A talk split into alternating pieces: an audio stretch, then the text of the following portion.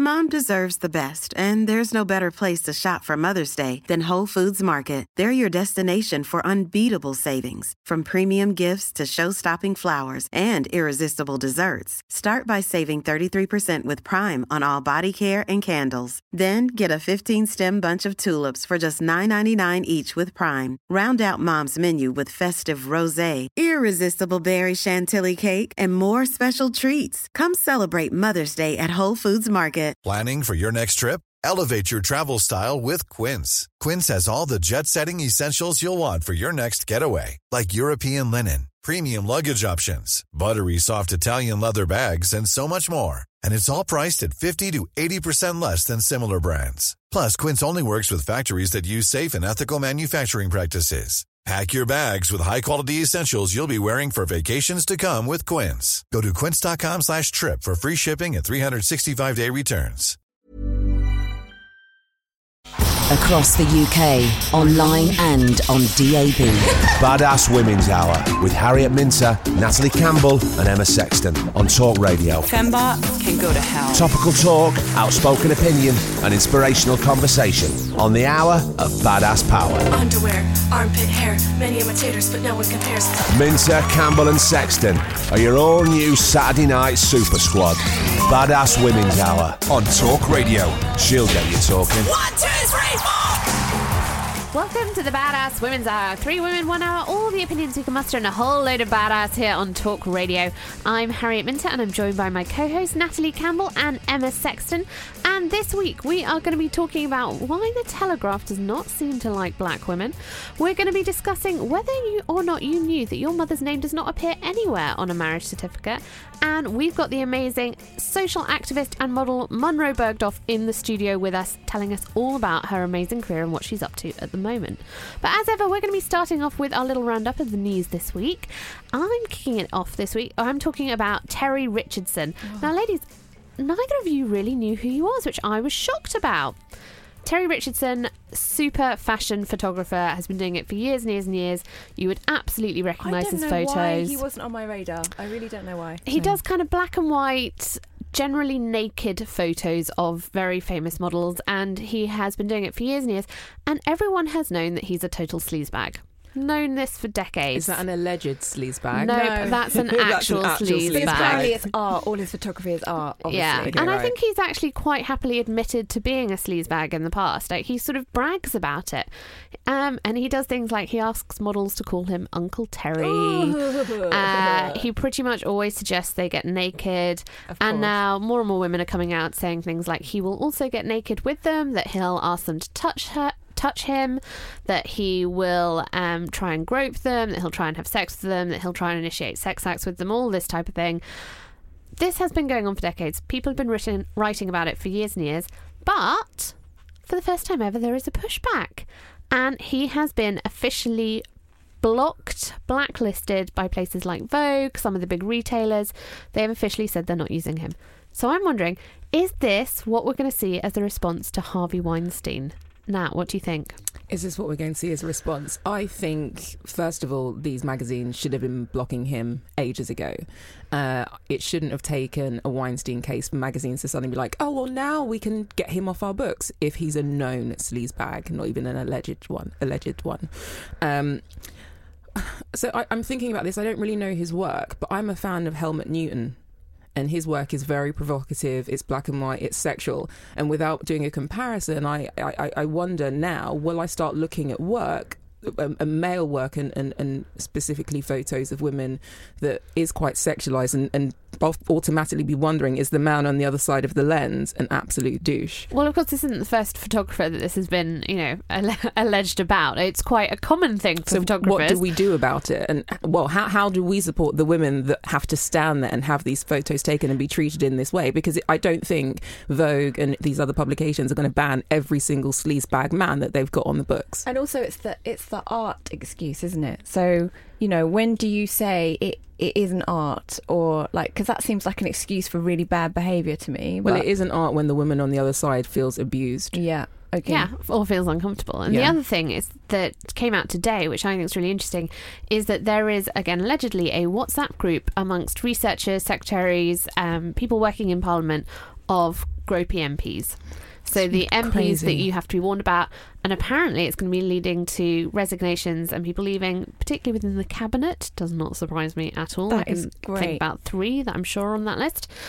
Um, do you think this is going to go across all the industries? Yeah, we yeah. talked. Well, we talked about it last week. How we felt yeah. that you know the Harvey Weinstein story was going to be a bit of an uprising, and it's it is. I mean, I think Terry Richardson is a prime example because when you when you look, there's quite a lot of people who stopped working with him a few years ago. H and M did in twenty thirteen, um, but recently he's been doing things like Diesel. But now there's a bit more of a like, oh, actually. No, we we just can't. And also those brands associating themselves with people like this, the, the effect that that is going to gonna have on their um, campaigns and, and reputation. I really am hoping this is going to be the end, or at least, no, not the end. Maybe this is going to be the beginning of the end for sexual harassment at work. Yeah, right? And abuse of power. And abuse of power. Or do you think the men will just find a different way to do it? No, do you know what? I don't, because I I was really cynical. This time last week, I was deeply, deeply cynical. I was like, we're going to be talking about this for like five days and then it'll all go back to exactly how it was before. Mm. I think maybe we hit, hit a tipping point. Mm, I do. I'm excited. Yeah, me too. They can't get away with but it. But do we hit a tipping point where you're in a meeting and a man's like, oh, I can't even look at you because you're going to see me for sexual well, harassment? Well, I must admit, I do think... Oh, did you hear Women's Hour this week? And they had somebody on the show... They had two guys on the show asking this very question, like looking at their behaviour. And they really didn't get it. They were talking about things like, what, so uh, I can't chat up a girl at work. And there seems to be this real, real blurred... Well, they think is a blurred line between them being genuine interested in fancying somebody and then them being forceful and abusive, and they don't know what it is. What and I'm like, how is. can you not how can you not know when your when your actions are not reciprocated? And I think it's that thing though, isn't it? It's a pendulum. So we've mm. been over on one side of the pendulum and it's now swung back up, and it probably will go a bit too far the other way, but hopefully it kind of comes back and we find an equilibrium for all of us. All of us. Nat, our second story this week, tell us about it. Well, I'm going to say it's probably a, a man being stupid, but I don't... Anyone who saw the front cover of, of The Telegraph this week, there was a photo of a black woman, Lola uh, Olufemi, and she is the women's officer at Cambridge University Student Union. She was one of a number of students that wrote a letter to the English department asking for the English department to look at the texts that they were using and the literature that they were using and actually add people of colour to diversify it, because they were ultimately being taught uh, a very white Um, standardised version of, of literature. This was then taken on board by the papers that usually hate black women, so the Daily Mail and the Telegraph, and they turned it into, you know, student asked for um, literature lists to be de- decolonised and to get rid of all of the white men, and it was all like, all the white men are going to be burnt at, at the stake. And actually, no white men were harmed in the process of that letter being written. Their egos were. You know, the, the textbooks are still firmly there. Their photos are still firmly on the wall. Honestly, I just but like... They inc- so they incited a whole load of, of, of racist abuse, sexist abuse on social media by putting her photo there. They don't put black women on the front of the Telegraph ever, but you decide to put it on today, just so people can find her and troll her. And rightly so, she stood up and she's like, I'm not having this, as did people from the university. Unfortunately, I have yet to see a statement from Cambridge University, to, you know, telling off the Telegraph. I hope they do it soon. Um, but I thought I'd bring it to our attention and just... Uh, see I just thought. It's fascinating, though, how these, how white people just get so defensive and upset. It's actually embarrassing. It's embarrassing that you are outraged that somebody is saying, let's not just have a one-dimensional view on the world, let's have a bit more of a diverse perspective. Oh, no, we're going to be really... D- it's, I, like, the Telegraph just looked really ridiculous yeah. for this story. Well, and the Daily Mail. And, well, I mean, they always yeah, look but the Daily Mail always looks ridiculous. But I think the thing that really shocked me was I didn't uh, so I saw the front page before I knew what the story was, and I saw the front page and I saw this very attractive young black woman on it, and I was like, oh, I wonder what she's done, mm-hmm. in a sort of positive mode, thinking, oh, this looks interesting, I hope she's somebody amazing. And then I saw this story next to it and I was like, have you lost your mind? It's like, what yeah. even is yeah. this? And also the other thing that's really interesting within this is that actually when you look into the story, you find that It's not her. It's not her saying, let's turn this, you know, let's boot all the white men out. it's pretty much the entire of the English body, English student body saying, please can we have a bit of diversity on this list because it seems a bit old, a bit white and a bit male. Yeah. But like, I'm just like, what are you so afraid of? If you read these books about different cultures, what are you so afraid of as oh, a they're white afraid, person? They're afraid, yeah, taking over, you know, get rid of one and then all of a sudden it will only be brown people oh, that we're reading God. about, and only be black people that we're reading about, and then the world's going to go to pot. And so The Telegraph printed a clarification, and the clarification was tiny yeah. in comparison to the photo. So yeah. what I would like is for them to put the clarification at the same size on the front yeah. page of their paper and say sorry. That would be really, Especially really to useful. That girl. Like, she had something like two thousand abusive comments because of that Disgustingly article. Vile. It is like, it's just yeah. bad behaviour. Really and a young behavior. student that fundamentally is doing her role. She is the women's officer at Cambridge University Student Union. It's This is her job to do this. At no point did they highlight that. And it's absolutely disgusting. And I do feel like that the Telegraph have a dossier of, you know, ten black women that they stalk, and they actively dig up rubbish on these women and vilify them. And it's disgusting. Yeah. Mm. Yeah. We oh, actually weren't buying it in the first place, but we're not buying it anymore, ever. I think we'll get any P R in the Telegraph. No? No. No. I sort of feel like they might not like us, don't I? Um, Emma, final story this week. What have you got? Sorry, you caught me unawares there. I'm having a sip of my coffee. Well, not this is a attention. bit exciting, right? This is a bit exciting. So... Ma- mothers' names could finally be included in marriage certificates, which is the first major change to the law since the reign of Queen Victoria. Now, I didn't even know that our...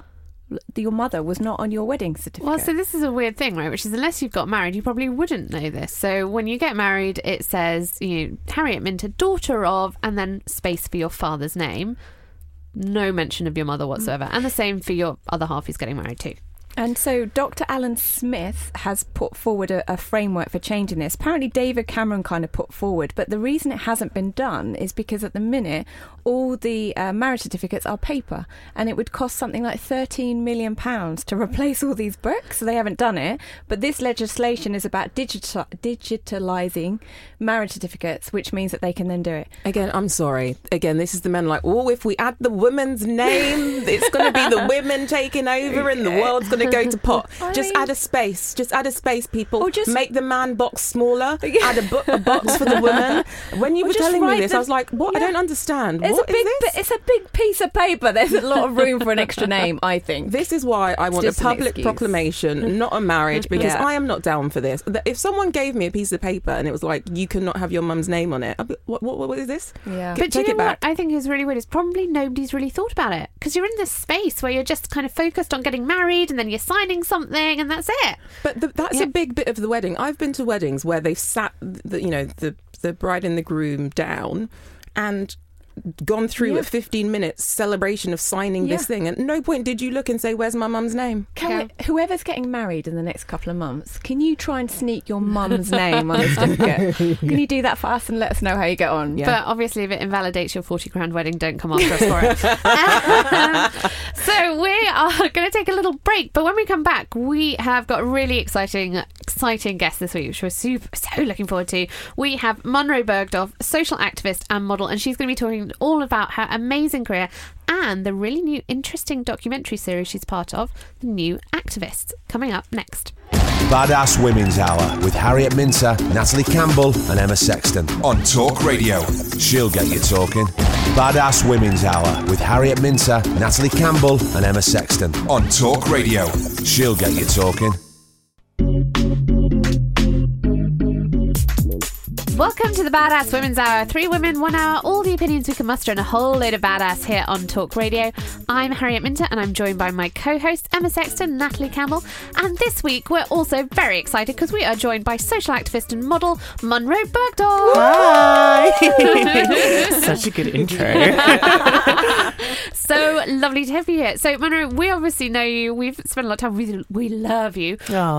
But for our listeners, tell us a little bit about you, what you do and what you've been up to recently. So I'm primarily an activist. Um, I do a lot of work within the media um, to raise awareness of race issues, um, disparities of race, um, also transgender issues, um, just basically inequality on a social level. Fantastic. And probably the thing that people will recognise you for recently is L'Oreal, and yes. talking about racism with L'Oreal, because Do you want to, well, tell us a little bit about that? Um, so, yeah, I was the first transgender person to model for L'Oreal um, in the U K. And, um, yeah, they hired me as part of a diversity campaign, but then that all kind of went went down the pan when um, they found that I was um, doing what they employed me to do, which was um, being a voice of activism um, to speak about why we need diversity in the first place. So I wrote about, I, I wrote a Facebook post on um, the Charlottesville um, attack, and it went viral, and um, then they, they sacked me basically. But um, yeah, I mean, it's, it's, it's probably for the best, because I don't really want to be involved with brands that don't support people that they employ and support the voices of people. I mean, they knew who I was when they signed me, so... And I think that's so... The thing that I thought was so interesting about that was that what you said in that Facebook post was... It got distilled down to... This is not the whole Facebook post. Please go read the whole thing. Uh, but it got distilled down to all white people are racist and everyone, oh my God. Yeah. And we sat here on the show and we were like, no, but yeah, that's correct. It is correct. I mean, you, you were talking about what happened to Lola and... Yeah. That that just goes to prove the point, and it's almost like every single time that the papers print something about a person of colour standing up and saying this isn't right, can we please have equality? Mm. And that's all that we're asking for is equality.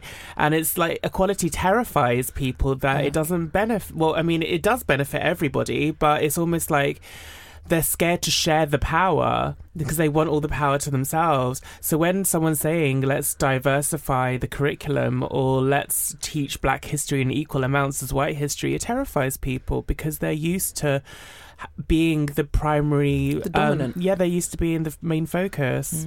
Mm. How do you deal with all of the... Um, the abuse that comes along with standing up and, and sharing your truth? Because, you know, going back to the, the, the Lola case, two thousand abusive messages. You've also shared messages that you've got mm. from people on, on Twitter and Instagram just to yeah. say, look, this is what people are sending to me. Yeah. How do you manage that? Um, I mean, sometimes it does get to me. It depends on obviously how tired I am, mm. um, how stressed I am. There's factors, but if I'm doing good myself, then I don't really let it get to me because really it isn't about me. It's their racism mm-hmm. and it's them being unable to actually find their place within this multicultural society that we're in. I don't think that they're used. I think that they feel disenfranchised mm. by society because... Ben, I, I always say racism doesn't just affect people of colour, it also affects white people within multicultural society because it's shutting them off and it's making them feel disenfranchised and it's making them feel like people of colour are trying to take over. It's making them angry yeah. and that's no way to live. So if we can talk about racism in a um, open and honest manner and talk about how it can, you know, eliminating it can actually affect it, it's good for all of us. You know, it, I mean, you may have the power in um, society, in a racist society, but you're also going to be highly angry at people of colour and you're going to be unable to communicate with people of colour. And that's not a good way to live. And honestly, the way that the world is going, we're not going to be the minority forever. Mm. So it's not maintainable either. So at some point, there needs to be a give. But for me personally, I don't take it personally that often because it's not really about me, it's about society. Can you flip it and mot- and use it as motivation to, oh my God, to, to complete, do even more? It's yeah. complete motivation, and if anything it's, it's a confirmation for why I'm doing what I'm doing because I don't want this to happen. And I think I'm quite a strong person to have got through that, and I look back at it and I'm just like, how the hell did I get through that? Because I had nobody. I had my best friends, but I didn't have a manager, I didn't have a publicist, I didn't have an agent, and I've got all of them now to help me alleviate some of the um, pressure, but I didn't have any of that. So I think, what if this happened to someone who wasn't as strong as me? What ha- if this happened to someone who wasn't as articulate as me? Articulate? Articulate! What a word to get wrong! um, articulate as me. Uh, like, they would be completely screwed. Like, L'Oreal would have buried them, the media would have eaten them up, yeah. and we can't let that happen because, I mean, it's like the media are going after strong black women, yes. like Lola, like me. They love to tear us down, but I don't know what it is. Actually, no, I do know yeah, what it yeah. is. We all know what exactly. it is. It's racism. And it's, it's almost like these people just don't realise what they're doing. They're proving our point. Mm-hmm. If we don't have a diverse reading structure, So it's alleviating whiteness into, you know, the stratosphere. Yeah. And then as soon as you question that, they tear us down. That's exactly why we want diversity. I'm just always fascinated about the defensiveness. I always noticed it in men when it was around the gender. And mm. now I'm noticing it in terms of race and the defensiveness that white people have around it. And I'm just, for me, I feel that's the biggest barrier to get over. Because when people are defensive, yeah. it, they just, they're just not open to other points of view. But I'm, yeah. but I'm still, I don't know, I always like to solve problems. But I'm like, how How do we get people to just be more open-minded, not get on their defensiveness where they have to write articles like The Telegraph, mm. they have to like give you a hard time? I think the main thing is that when you talk about racism to a white person, um, it's almost like you need to convince them that you're not talking about them. Mm. Yeah, you're talking about, when when I say white people, I'm talking about um society, or like culture. Yeah, yeah, exactly. It's the construct. Yeah. Yeah, and it's difficult that we need to generalize everybody into um demographics yeah. and generalize everybody, but that is that is society. We're all part of society. We can't, you know, no one is above socialization. We all fall into categories. So when you talk about um racism to a white person, it does get their back up, but then once you start saying this isn't about you, if you know that you are dismantling racism yourself, if you know that you can talk about racism in an informed and impartial manner without getting your back up, then that's great. But if you're getting, getting your back up and you're not doing anything about it, then that is the problem in itself. So once we can start talking about it, you're right, we can just move on. But until we can talk about it, there's literally no hope, because it's it's fighting against something that doesn't need to be fought against. Yeah, that's what I don't understand. It's just like, yeah, like there's the end, the, you know, that whole article with Lola. It's just like, wh- why? Why do you see this as such yeah, a bad so. thing? Like it is. It's, it's anyone that's in. I mean, it's the phrase, isn't it? Um, equality feels like oppression to those that are using yes. the privilege. Yeah. So um, men will get angry with. That's what I try to bring yeah. up on the Piers Morgan show. That, you know, he's like, so we live in a sexist society. I was like, yeah, we do. We live in a sexist society. We live in a homophobic society. We live in a um, in a racist society. And everybody that has the privilege, if they're asked to share it, then it does feel like they're taking a bit of their power. But also power a classist away. society as well. Oh, for sure. one hundred percent. Yeah. Especially like Grenfell um, illustrated that so loudly. Mm-hmm. Um, so, yeah, I mean, completely. So I just wanted to ask you, because you're part of a new series on Huffington Post called yes. The New Activist. Yes. And it's a documentary series following young people who are like putting themselves out there yeah. and really challenging mm. various kind of issues of inequality within our society. Did you, until, I mean, not did you see it, but until this documentary had come about, would you have described yourself as an activist, or were you just like, this has got to be said, so I'm saying it? Um, I mean, I never really defined myself too much before the whole L'Oreal thing. I kind of did, because I did a ten thousand things. I was a bit of a slashy. I just like like to kind of, you know, be a multifaceted person like all of the rest of us. But it's kind of just been a little bit more focused since. And um, I know what I really want to focus on. I know what needs to be focused on. It highlighted a plethora of things that really need to be sorted out. So activism is definitely where I'm focusing it at the moment.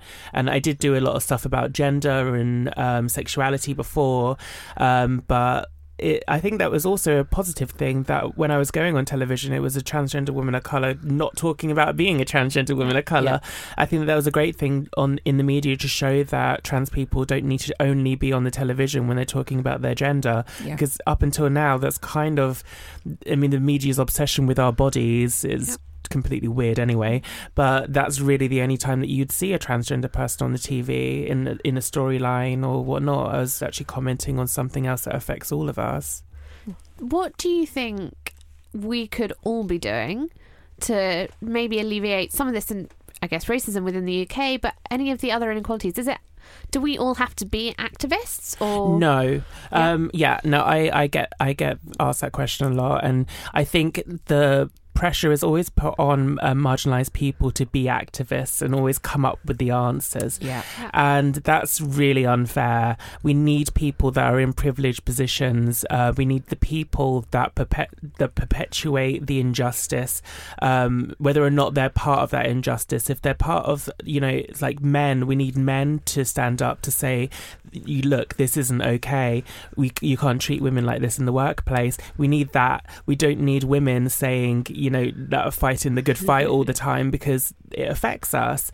You know, we, we need cisgender people fighting trans people's corners. We need white people fighting black people's corners. We need to come together. It can't always be the marginalised person always coming up with the answers and not being listened to half mm. the time. But I break it down as, so the process is, so it's awareness. So if, yeah. you know, if you're if you are the majority and, and you, you don't feel marginalised, it's being aware of what's going on to other people. Yeah. Then go on your own journey of understanding. So yeah. from awareness becomes understanding, and then action. Don't yeah. expect someone to be able to, to spoon feed you. Go on your own journey. For sure. And it's always like people asking, like, what can what can I do? It's yeah. like, if you you know what you can do, you can go onto the internet yeah. and search it yourself. yeah. I mean, YouTube. I mean, it's it's almost like when people say, I don't know what to say to transgender people. Like, I think it's like, you know, it's so far from what I'm used to.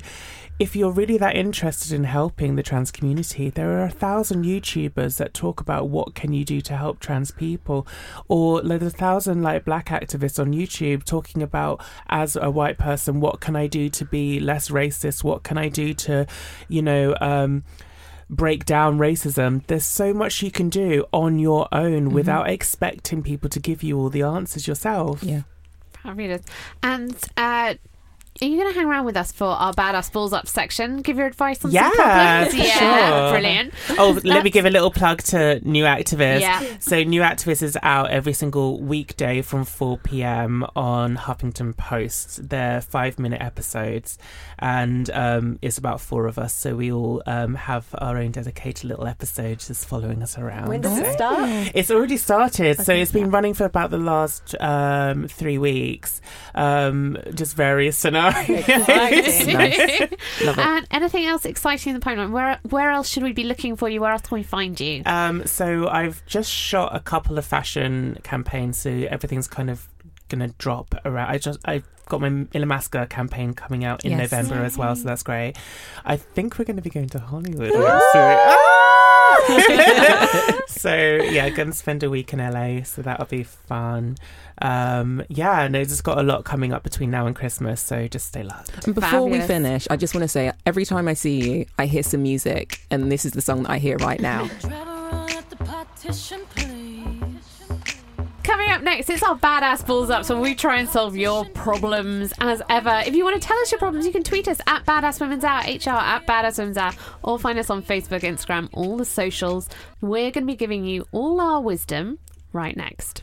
Badass Women's Hour with Harriet Minter, Natalie Campbell and Emma Sexton on Talk Radio. She'll get you talking. This Mother's Day, celebrate the extraordinary women in your life with a heartfelt gift from Blue Nile. Whether it's for your mom, a mother figure, or yourself as a mom, find that perfect piece to express your love and appreciation. Explore Blue Nile's exquisite pearls and mesmerizing gemstones that she's sure to love. Enjoy fast shipping options like guaranteed free shipping and returns. Make this Mother's Day unforgettable with a piece from Blue Nile. Right now, get up to fifty percent off at Blue Nile dot com. That's Blue Nile dot com. Many of us have those stubborn pounds that seem impossible to lose, no matter how good we eat or how hard we work out. My solution is PlushCare. PlushCare is a leading telehealth provider with doctors who are there for you day and night to partner with you in your weight loss journey. They can prescribe F D A-approved weight loss medications like Wegovy and Zepbound for those who qualify. Plus, they accept most insurance plans. To get started, visit plushcare.com slash weight loss. That's plushcare.com slash weight loss. Spring is my favorite time to start a new workout routine. With the weather warming up, it feels easier to get into the rhythm of things. Whether you have twenty minutes or an hour for a Pilates class or outdoor guided walk, Peloton has everything you need to help you get going. Get a head start on summer with Peloton at one peloton dot com. Badass Women's Hour with Harriet Minter, Natalie Campbell and Emma Sexton on Talk Radio. She'll get you talking. Welcome to the Badass Women's Hour. Three women, one hour, all the opinions we can muster and a whole load of badass here on Talk Radio. I'm Harriet Minter and I'm joined by my co-hosts Natalie Campbell and Emma Sexton. And this week we also have the fabulous Munroe Bergdorf here in the studio with us. Uh, Munroe Bergdorf, social activist, model and and star of the Huffington Post new docuseries New Activist, which is out now, is that right? Yes, it's out every single day. There's five-minute episodes dropping every day at four p.m. weekdays. Yeah, on the Huffington Post, so find it there. Uh, it is our Badass Balls Up section now, so the part of the show where we try and use our combined wisdom over one hundred years, because that's how old we are, over one hundred years of wisdom to try and help you out. In fact, it's probably like, that's a generous yeah, estimate yeah. of our age. uh, so our first problem this week is, Emma, what have you got? Uh, so we had a really nice uh, email in from Emily via Facebook. She said, I've been working in a commercial press office for a certain firm for years now. As time goes by, I realise I no longer wish to associate myself with this organisation, and I want to move into the, no- the non-profit sector instead. The organisation I work for couldn't be less in line with the mission carried out by the N G Os I would really like to work for. Do you think my past experience will hinder my chances of getting employed in this sector? How How can I show I have experience in the industry without showing what I did over the years that has actually gone against what these N G Os were trying to achieve? Oh, great question. Nat, mm. you do a lot of work with the kind of yeah. not-for-profit sector. Do they hate people that have been working for the big bad corporations? No, not at all. So I get asked this question a lot, literally on, on, on LinkedIn. People say, how do I transition out of the private sector into, into the third sector in this world? And what I would say is that it's really down to skills, skills and networks. So if you want to move into an industry, and especially an industry that is primarily about helping people and changing lives, you have to take the skills of what you've done in your private sector job. So that might be project management, it might be finance, it might, might be marketing, it might be comms. And just highlight the amazing things you've done in that role and sell yourself in. And it really is about networking. You could add so much value to an N G O by taking the skills that you've had in the private sector and the networks, because working in, in an N G O, you know, a large part of it is fundraising as well. So they want connections back into the corporate world. Um, so don't feel shut out or locked out because you haven't worked in the industry, but really focus on what skills and what it is that you're going to bring. Should you be doing some like volunteer work and things in those sectors to show that you've got passion for... Yeah, definitely. Yeah. It, so showing, so volunteering to find out which organisations you actually want to work for, because it's one thing being passionate about a cause and it's another thing to work in that specific organisation. So it might be that you actually work in a an N G O that does something slightly different to the sort of the values alignment piece because you really like the way that they work or like that organisation. So do your research too. Munroe, what do you think about people who maybe come to activism or want to get involved in a cause and maybe they haven't been in it before and they've had one of those moments where they're like, oh, actually, I've realised everything I'm doing in my life is not helping this world. Mm. I want to change. Do you think they get treated with a bit of scepticism, or are you actually kind of like, do you know what?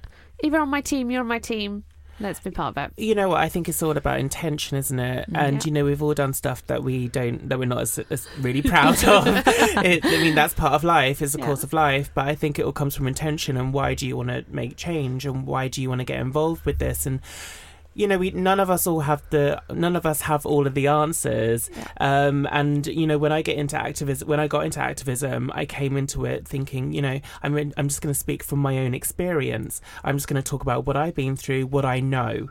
Um, I'm not going to speak for other people. Mm. And it's half of it is just opening your ears and opening your heart and opening your mind and just applying what you can bring to the table, like you said, like with its skills in whatever field. So um, I think as long as you can bring something to the table and as long as you're doing it for the right reasons, there's no reason why anybody should shut you out. Yeah, oh, I agree. And the other thing I would say is actually if you've been working for the press office for a particular company, you probably have quite a lot of experience.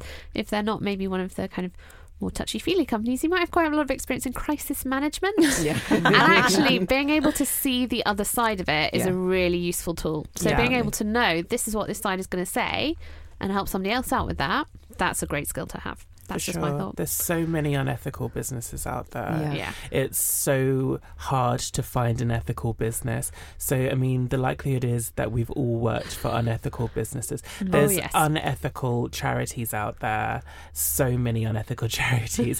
So, I mean, it may look great that you've been in the charity sector, but what charity? Do you know the whole business of the charity? Mm. So I shouldn't feel, I wouldn't feel too bad about it. Love it. Thank you. Nat, what problem do you have this week? So this comes from Chen uh, on Instagram, and I'm already smiling as I'm reading this. Um, so my partner is terrible at sexy talk. Sexting and getting me in the mood whenever we are text uh, texting on the phone just doesn't really work. I would certainly enjoy having some naughty time via text or call when I have to travel for work. Okay. Uh, but when he tries, he just makes me laugh. How can we both get better at it and make it ex- a sexy Aww. experience? Aww, Sorry, her. Chen, I don't mean to laugh reading this. Go- but ladies, we've all had a laugh. Yeah. Um, do you know what? So I always say that sexting is my superpower. Yes! Like, get it. I'm a writer with a dirty mind, which I, means that I, I'm like really good. And sometimes I'm like, sometimes if I'm sexting someone, it's part of me which is thinking, God, why am I giving this away for free? I could charge yeah. for that. You could bundle up like ten texts that you could buy to just randomly send to your partner. There's a business in that. There's a business in that. Yeah. But I think that comes from basically being widely read, right? So I read, but, you know, I grew up in the country. We Mills didn't have cable. I read a lot of Mills and Boon as a kid. My grandmother had them and I stole them off the shelves. And actually, just get them to read. Like, if you're not liking what they're saying, if they're trying and it's not really working for you, find some stuff that does work for you and point them in that direction. Give them a little gift of some really lovely books.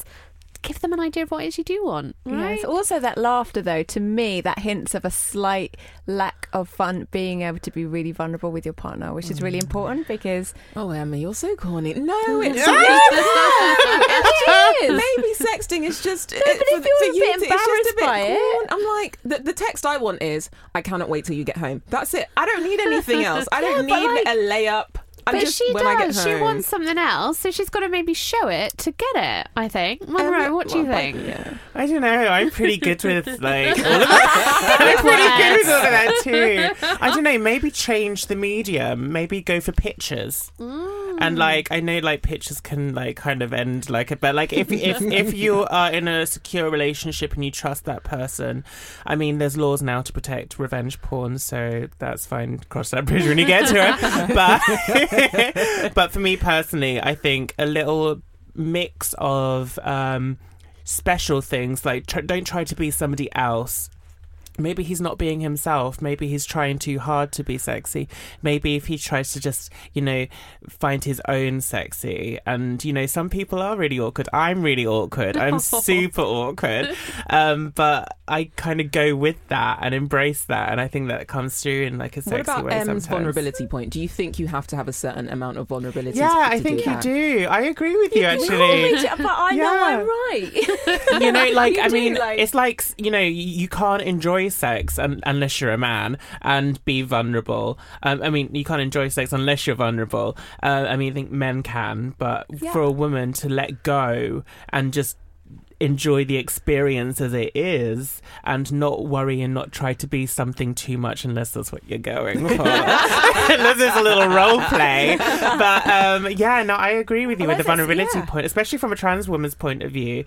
Um, I c- really could not enjoy sex until I got out of my own head yeah. and I was just present in the room, in the bed, um, being myself yeah. and not worrying about it. Does he think that I look cisgender? Does he think that I look, yeah. you know, that I passed? Does he think this? Does he think think that? I'm there for me. I'm there to enjoy myself. Yeah, it's so all about the pleasure. There, yeah, for sure. I could talk about so this all day, to be honest. So basically, do some reading, get comfortable, yeah, and be a bit vulnerable because that's what we like. And a bit cheesy. Did you call it cheesy? Yeah, yeah. A bit cheesy. Yeah, someone's it is a bit cheesy sometimes. Someone's going to get punched in the face later. Wow. Violence, right? No violence on this show or in real life, people, please. Uh, and so finally, our third problem this week. This comes from Louisa and. And she says, I've reached a point in my career where lots of my colleagues and people that I work with are members of private members clubs. So they have somewhere to take clients and friends, and it feels like the sort of thing that I should be involved in. However, I have applied for one and I haven't been accepted, and now I'm feeling a bit like I've done something wrong and I don't know how to get through the door. What should I do? Oh. Emma, you're the little private members super guru. Mm. What do you think? Well, I think, firstly, I think private members clubs are a little bit overrated, so don't worry too much. But equally, you have to know how to play the game. So you have to, you know, you do these applications and they're like, tell me about yourself. They're not really interested in you. They're interested in what you're going to bring to the club and to the members there. And then each each kind of club has its own particular thing. So, you know, you need to play on that. So if it's quite a creative club, you've got to play or try and make out you're a more creative person than perhaps you are. So it's about that. So I think people that submit these applications and then they're a bit like, I actually haven't played the game. Mm. And then also networking. You've got to f- try and find people who are on the committee, um, membership committees. It's all about the referees, isn't it? Yeah, yeah. yeah. Munroe, would you want to be part of a club that didn't want you? Would you just be like, no, sod off, could have had me, now you can't? Oh, yeah, I mean, if they don't want you, but I mean, yeah, it's all about playing the game. I'm a member of a few, sorry. Yeah. Because it is very, very good for um, meetings, and um, I actually joined at the beginning of my transition because it was like a nice, safe space. Um, I was paying to, nice, you know, go yeah. and not be bothered, yeah. um, and it's protected, um, but I mean it is very good for clients and everything like that, but yeah, it is all about the game. It's all about what you can bring to the club and um, you know, how you're different from the rest of the members. Yeah, yeah. Nat, would you agree? Yeah, I, I definitely. So I was rejected three times from one of the, you know, the big members clubs, so I actually started doing workshops there to get to know mm. the events team, and then when I did it the, the last time, I put the events manager's name on and it, it happened. So yeah, I had to go really really hustle to get to get in. Yeah. Oh, I like that. So that's yeah, actually hustle. about yeah showing them what you're going to bring. Yeah. And really I think that it is a good thing, because I mean it makes I mean it makes the house more diverse. Mm-hmm. It makes the house um I shouldn't really say the house. But we it, all know Sharon you're talking about. Shall I start that again? And if anything, it is it is good because it makes the um, club more more diverse. It makes um you know the events that they put on there more exciting. Yeah. The more exciting members that are a part of the um club, it's it's just it's better. Yeah. Yeah, actually that's another way in. A lot of them have cultural event programs, so you mm. know, if you've got an idea for running an event, perhaps pitch that so that you're on their radar. That fabulous. It's great ideas there. Good luck. Let us know how you get on. Come see us if we're there, because we're in some of them but not all. um I have to say a big thank you to the fabulous Munroe Bergdorf. Thanks for having me. Me. And congratulations on your diversity award. Yeah. When I last saw you, I was like, yeah! Thanks, darling. Um, we're heading towards the end, but we're not quite there yet, because coming up, we have our Backdated Badass, a woman from history that you really need to know about. Badass Women's Hour with Harriet Minter, Natalie Campbell, and Emma Sexton on Talk Radio. She'll get you talking. Badass Women's Hour with Harriet Minter, Natalie Campbell and Emma Sexton on Talk Radio. She'll get you talking. Welcome to the Badass Women's Hour. Three women, one hour, all the opinions we can muster and a whole load of badass here on Talk Radio. I'm Harriet Minter and I'm joined by my co-hosts Emma Sexton and Natalie Campbell. And we're heading into the final part of our show where we like to talk... T- oh, excuse me. Where we like to talk about and introduce you to an amazing woman from history that you should know some more about. And this week's is brought to us by Jacqueline Goodley, founder and C E O of Salome, a new literary magazine for emerging female writers. Hi, Jax.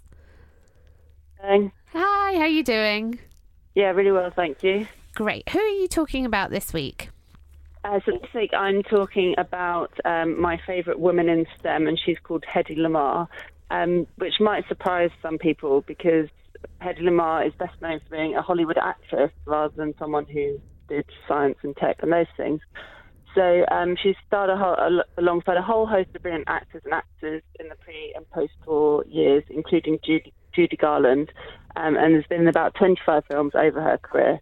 Um, she's probably most well known for starring in a film called Ecstasy, where she was the first, she played the per- per- person to first act out a female orgasm on screen in a non-pornographic film. Wow. But she had this, yeah, it's pretty great. And then she had this whole other side, whole other side to her, and that surprisingly few people knew about, which is that she was actually an inventor. And we have Hedy Lamarr to thank for developing the technology used in Wi-Fi and other telecommunications today. So uh, that's amazing. Was, and what was her background? Had she studied for that, or? So she hadn't. She's actually she was an actress. Um, that was her job. Um, she she broke into Hollywood um, eventually, but she it was really just a hobby that she was interested. So on the side of doing her acting in the evening, she'd tinker around with playing with um, some of the things that led her to then create this cross um, this spread spectrum cross um, frequency technology. Okay. I mean, as you do. Yeah. Just come yeah, home in the right. evening. I'll just have a little tinker, you know, yeah. just finish the movie. Do you think she was the first person to have a side hustle? And like... I don't know how she found time. She had six husbands. So, you know, in between... Keep find, yeah, keep, in between Finding, the six keeping, husbands, losing six yeah, husbands yeah. and developing Wi-Fi. You know, change, yeah, changing, changing the world and being inducted into the National Inventors Hall of Fame. You know, it's just... She's badass. Super badass. Yeah. Um, what and, did she do with this? Um, she so it wasn't actually used during the war, so it was supposed to be for tracking submarines, but it was later used in uh, navy in the navy in the nineteen sixties. But then again, it's, it forms now what we the part of the technology for the Wi-Fi that we use, um, and I. think that she's just a brilliant role model for um, girls who want to go into science and tech, um, because I think often we're pulled in two directions um, about, you know, saying we should either be artsy or we should be sciencey and mathsy. And uh, the reason that I love her is because she can embody both those things. She was a fantastic um, uh, actress, really beautiful, but also had this side to her where she was, you know, creating things in her in her spare time that that um, changed the world that we live in today. Amazing. And do you think she received the proper recognition for this? Because so often we hear about women inventing amazing things and then it sort of gets credited to a man. Was that the case for her?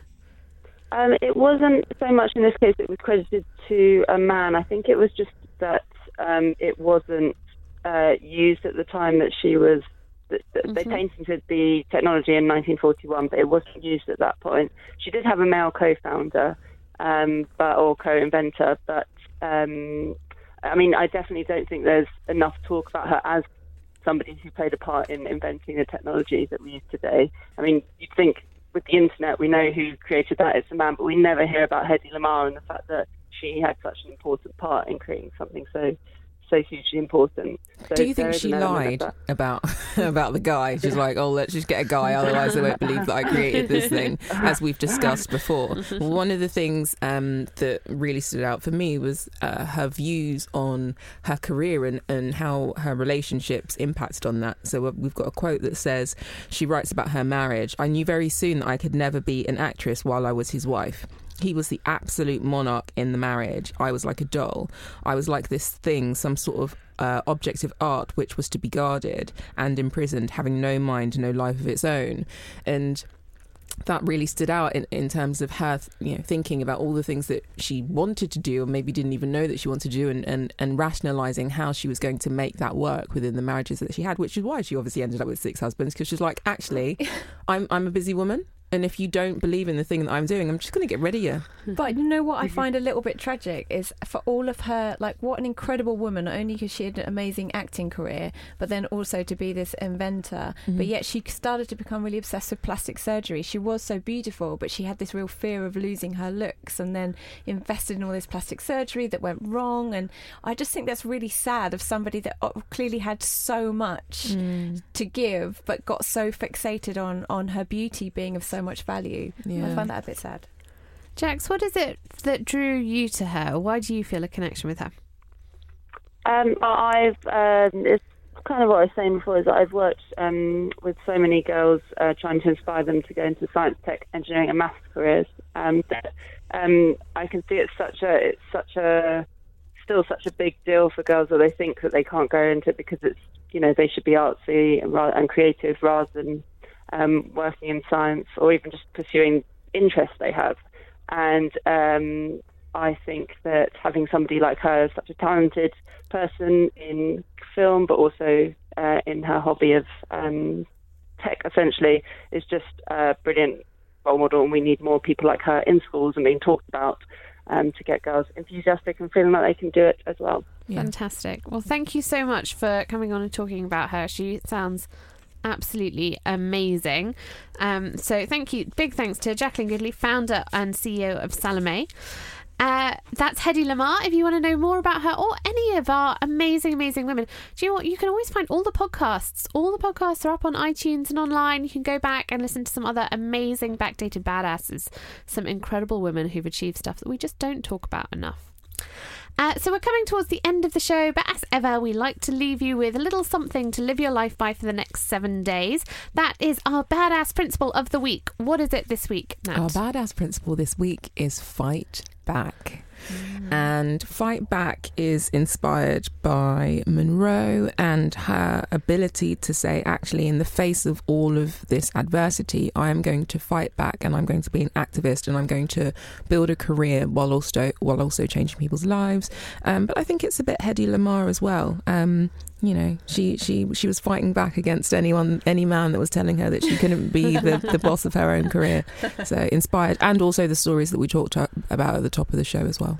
Fabulous. Emma, what is it for you? What's fight back for you? I think it's about um, fighting back is about standing up for what you believe in and calling out things that are that are wrong. And I think it's really, really hard to be a lone voice and to do things, especially like Munroe did, where you're standing up for your principles and what you believe is right, and you will no doubt undoubtedly get a backlash from that, but being able to still, you know, stay strong. So I think it's really important that I think we all do that. We all speak out on behalf of others. Um, so yeah, that's what it means for me. I agree. I think it is about actually saying it's not okay, and I'm going to push back against it, and I'm not going to stop pushing. Mm. And that for me actually really fed back to the Terry Richardson story, and these women who for ten years now have been talking about him, who have been trying to get that story out there, and finally it has happened. So if we do fight back against it, eventually we get somewhere. Sometimes it just takes a little bit longer, though. Yeah, and I like what Munroe was saying as well about all of us fighting, you know, for other minorities. Yeah, absolutely. Um, I hope you enjoyed the show. If you did, you know what? You should come talk to us during the week. You can find us on Twitter at Badass Women's Hour, H R at Badass Women's Hour, or you can talk to us individually. You can find me at Harriet Minter, Nat at Nat D Campbell, and Emma at Emma Sexton. And we will be. Be back here, same time, same place next week on Talk Radio. Badass Women's Hour with Harriet Minter, Natalie Campbell, and Emma Sexton on Talk Radio. She'll get you talking. Normally, being a little extra can be a bit much, but when it comes to healthcare, it pays to be extra. And United Healthcare makes it easy with Health Protector Guard fixed indemnity insurance plans. Underwritten by Golden Rule Insurance Company, they supplement your primary plan, helping you manage out-of-pocket costs without the usual requirements and restrictions like deductibles and enrollment periods. So when it comes to covering your medical bills, you can feel good about being a little extra. Visit U H one dot com to find the Health Protector Guard plan for you. Hey, it's Danny Pellegrino from Everything Iconic. Ready to upgrade your style game without blowing your budget? Check out Quince. They've got all the good stuff, shirts and polos, activewear, and fine leather goods, all at fifty to eighty percent less than other high-end brands. And the best part? They're all about safe, ethical, and responsible manufacturing. Get that luxury vibe without the luxury price tag. Hit up quince.com slash upgrade for free shipping and three sixty-five day returns on your next order. That's quince.com slash upgrade. Imagine the softest sheets you've ever felt. Now imagine them getting even softer over time. That's what you'll feel with Boll and Branch's organic cotton sheets. In a recent customer survey, ninety-six percent replied that Boll and Branch sheets get softer with every wash. Start getting your best night's sleep in these sheets that get softer and softer for years to come. Try their sheets with a thirty night guarantee. Plus, get fifteen percent off your first order at boll and branch dot com. Code BUTTERY. Exclusions apply. See site for details.